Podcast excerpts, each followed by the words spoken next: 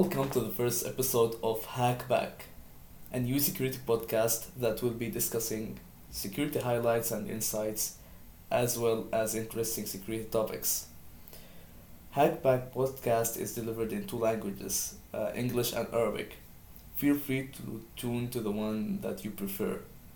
I'm your host, Mazin Ahmed, a security consultant with years of experience in conducting penetration testing and AppSec.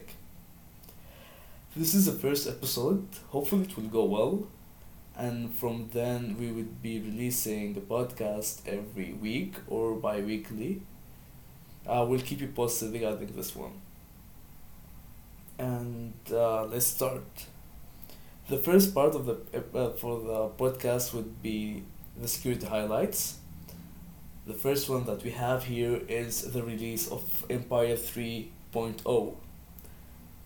Em- the Empire project or the Empire framework is a post exploitation project written in Python that is used for doing all of the post exploitation process when exploiting uh, Windows machines or any machine in general. They also support Linux, uh, exploiting Linux machines and uh, uh, Mac OS, but the majority of uh, people are using it to exploit the Windows machine and gain persistence and doing other further exploitation and lateral movement in uh, Windows environment.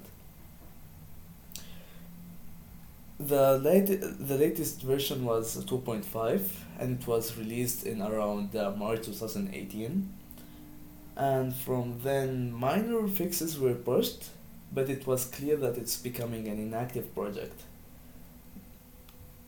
then this company called uh, BC Security started to for, uh, for, fork the project and started to push updates regarding uh, bug fixes and other code uh, enhancement to Empire. And they also worked on uh, moving the project to work on Python 3. Uh, 3. Originally, Empire uh, majorly worked on Python 2, so this is another addition that BC Security done. Have done. This is a great thing. Uh, I haven't used it yet, but I'm pretty sure this would be a very uh, great step to start with uh, 2020 with it. Um, I use Empire a lot, and I have a lot of issues that I have faced before because of the in maintenance for the project. And with BC Security sponsoring Empire now, this is something that uh, I'm really happy about. And speaking of Python 3 and Python 2, so Python 2.x reached its end of life. Uh, it was announced in 2014, in April 2014, that the end of the of Python 2 will be in January 1st of uh, uh, 2020. And uh, then they moved it to April of 2020. In all cases, uh, Python 2.x uh, is reaching its end of life and this is something that I always encourage developers to do in the past years and to move migrate their Python code base to Python 3 so that they would be receiving uh, security updates um, and performance updates uh, enhancement and etc good to see that uh, people are moving now to Python 3 I haven't written a project in the past uh, three years that is uh, working on Python 2 main only because of this reason. And now it's official and it's happening, so people should be moving to Python 3 now. And they are saying that the future maintenance for Python 2 is not guaranteed, uh, which means uh, possibly they would be releasing like critical security updates if it's really needed for Python 2 but uh, in general I wouldn't be relying on Python 2 now. So the process of migrating uh, to Python 3 is not that trivial actually and I understand that uh, that people uh, why people are not moving this quickly to Python three, because you have to keep in mind that libraries that you are using are compatible, and this is another pain, and then you have to perform through software testing against the performance to see whether your stack is performing the, in the same manner that it's performing in Python 2. So a lot of debugging and testing should be done to ensure best performance and stability. Uh, if you haven't done it yet, it's the time for doing it now. And yeah, the next thing we have here is about secret uh, Citrix. So secret uh, Citrix uh, released security advisory regarding Citrix uh, ADC, Citrix Application Delivery Controller, stating that it's vulnerable to authent- unauthenticated remote code execution vulnerability.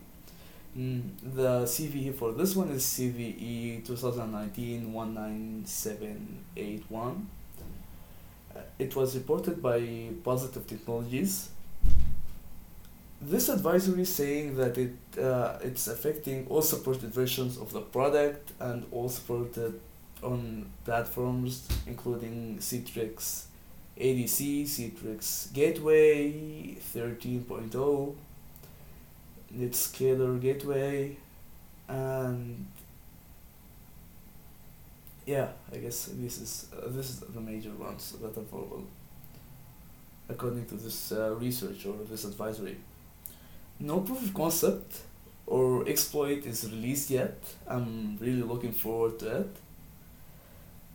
But uh, Citrix ADC is essentially a load balancer product. According to Threatpost and Positive uh, Technologies, more than 80,000 companies are using Citrix ADC and in more than 158 countries.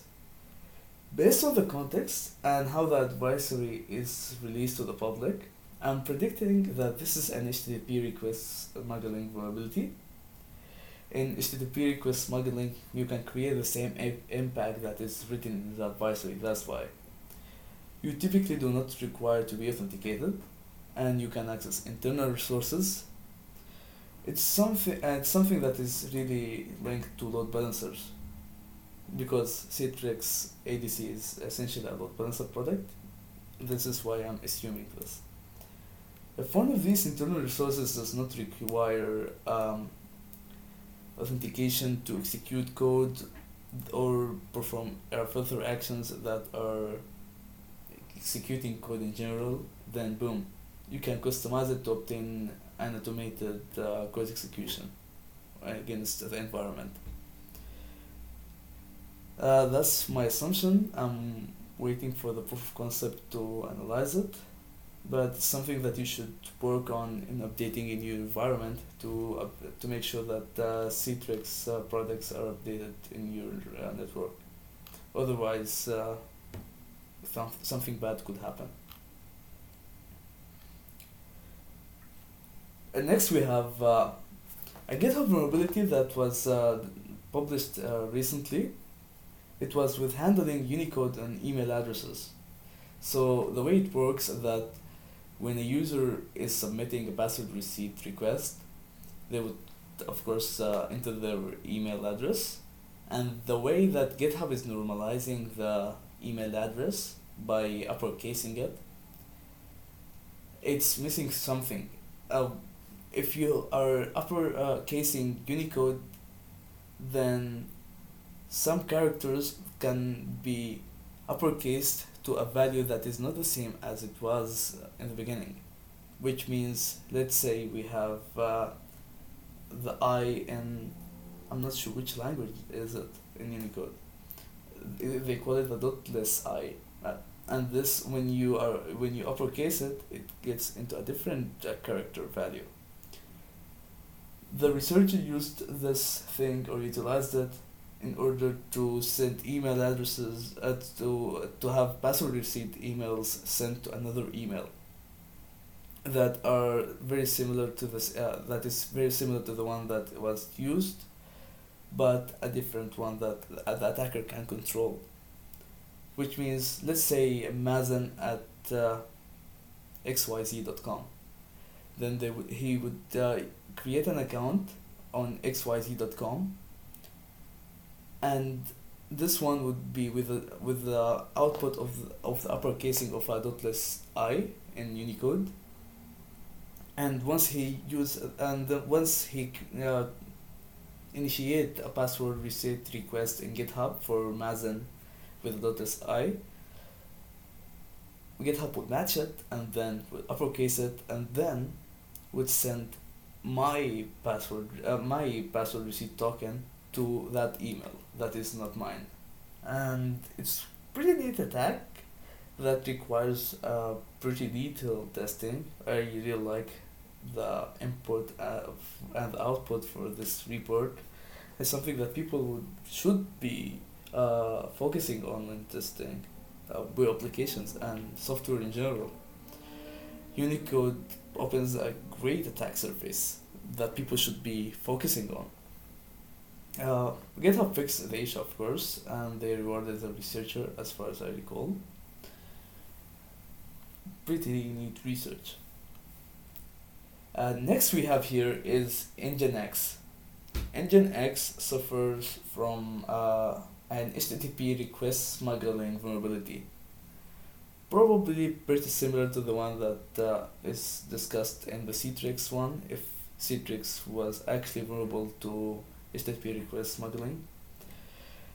So this HTTP request smuggling is uh, very specific and requires a very specific scenario.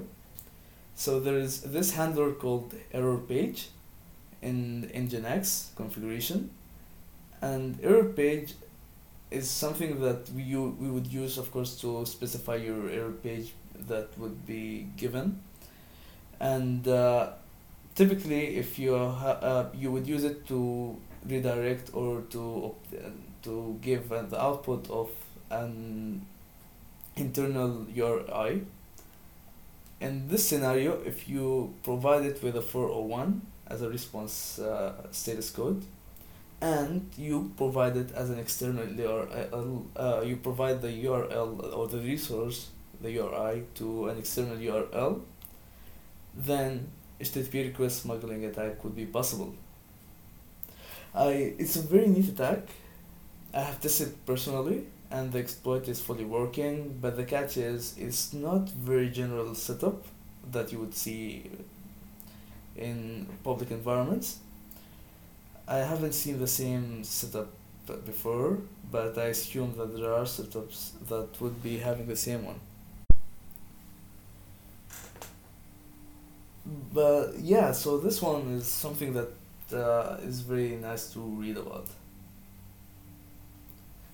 Next we have here is OWASP security top 10 for APIs, the release of 2019 and it was released on January uh, in January second or January third of twenty twenty. And it's very through paper on top security issues for APIs. It's very it's quite important to put more focus on API security. Uh, it's twenty twenty. Everything today is connected to APIs. All our data, all our systems we use, all our banking solutions, all critical infrastructure setups are using APIs. Focusing on testing websites uh, are fine, but I can tell the data resides on the API in the APIs. Exploiting an API would generate the bigger damage. And I like that OWASP is putting this effort in uh, working on documenting and educating about API security. Probably uh, we can dedicate some time for it in the next episode to discuss more how this one is uh, uh, discuss the new top 10 and uh, discuss how we can use it in testing our applications.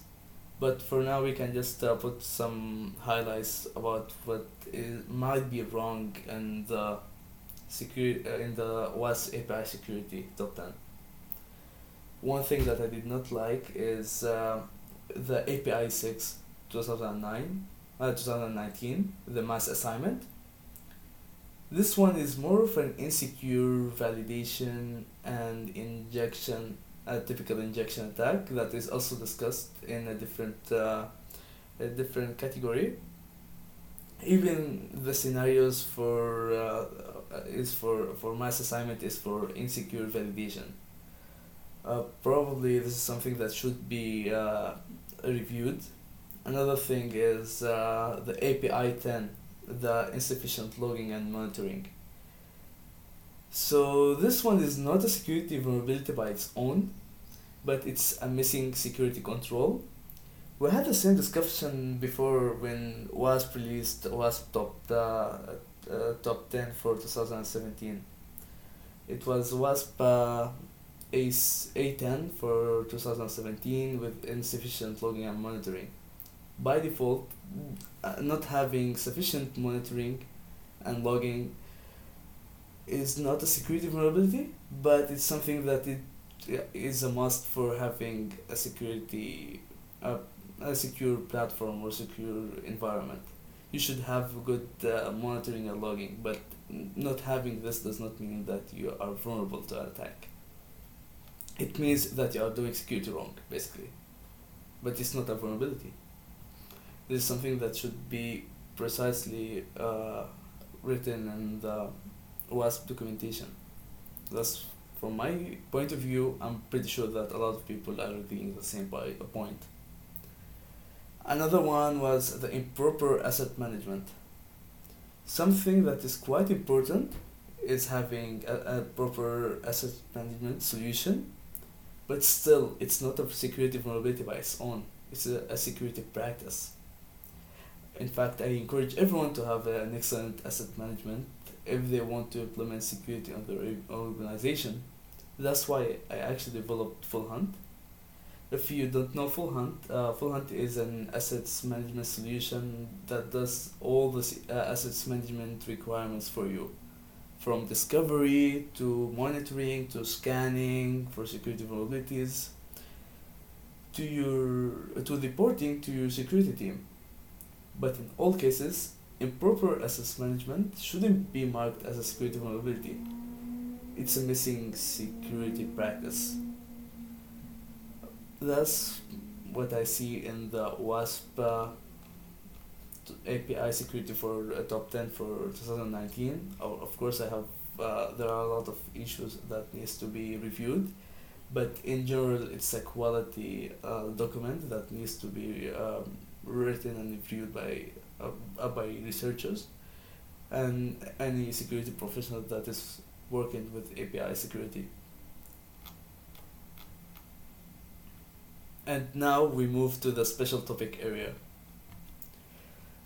Our special topic for this podcast is biggest cloud related hacks in 2019. This one is uh, a technical overview of the biggest hacks that are related to cloud from a fully technical point of view. The first one that we have is Imperva. So Imperva were compromised uh, in 2019. No, it wasn't a compromise actually in 2019. The research was, or the advisory or the uh, the news that was outside while we're in 2019, but the hack goes back to 2017. So they were experimenting um, AWS RDS, the re- relational uh, database system that is in AWS. It's a service that AWS provides. And uh, then they copied their database to our, uh, they, their database to uh, this test environment in AWS and then they left uh, the AWS keys for the system in an accessible system that was accessible by by the public.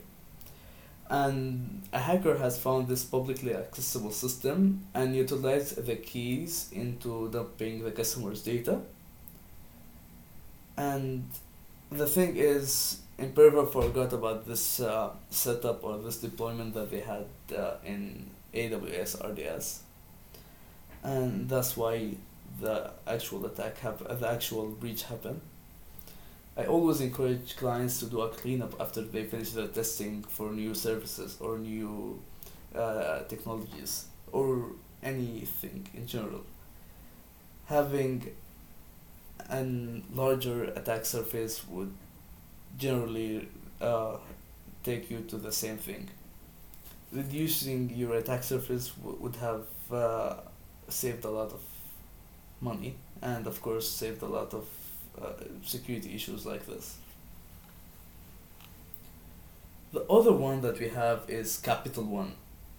So Capital One had uh, uh, so Capital One had a security breach too, and the credit card application data for customers who applied between 2005 and 2019 were leaked or compromised and the hack is affecting around 100 million individuals in the US and 6 millions in Canada.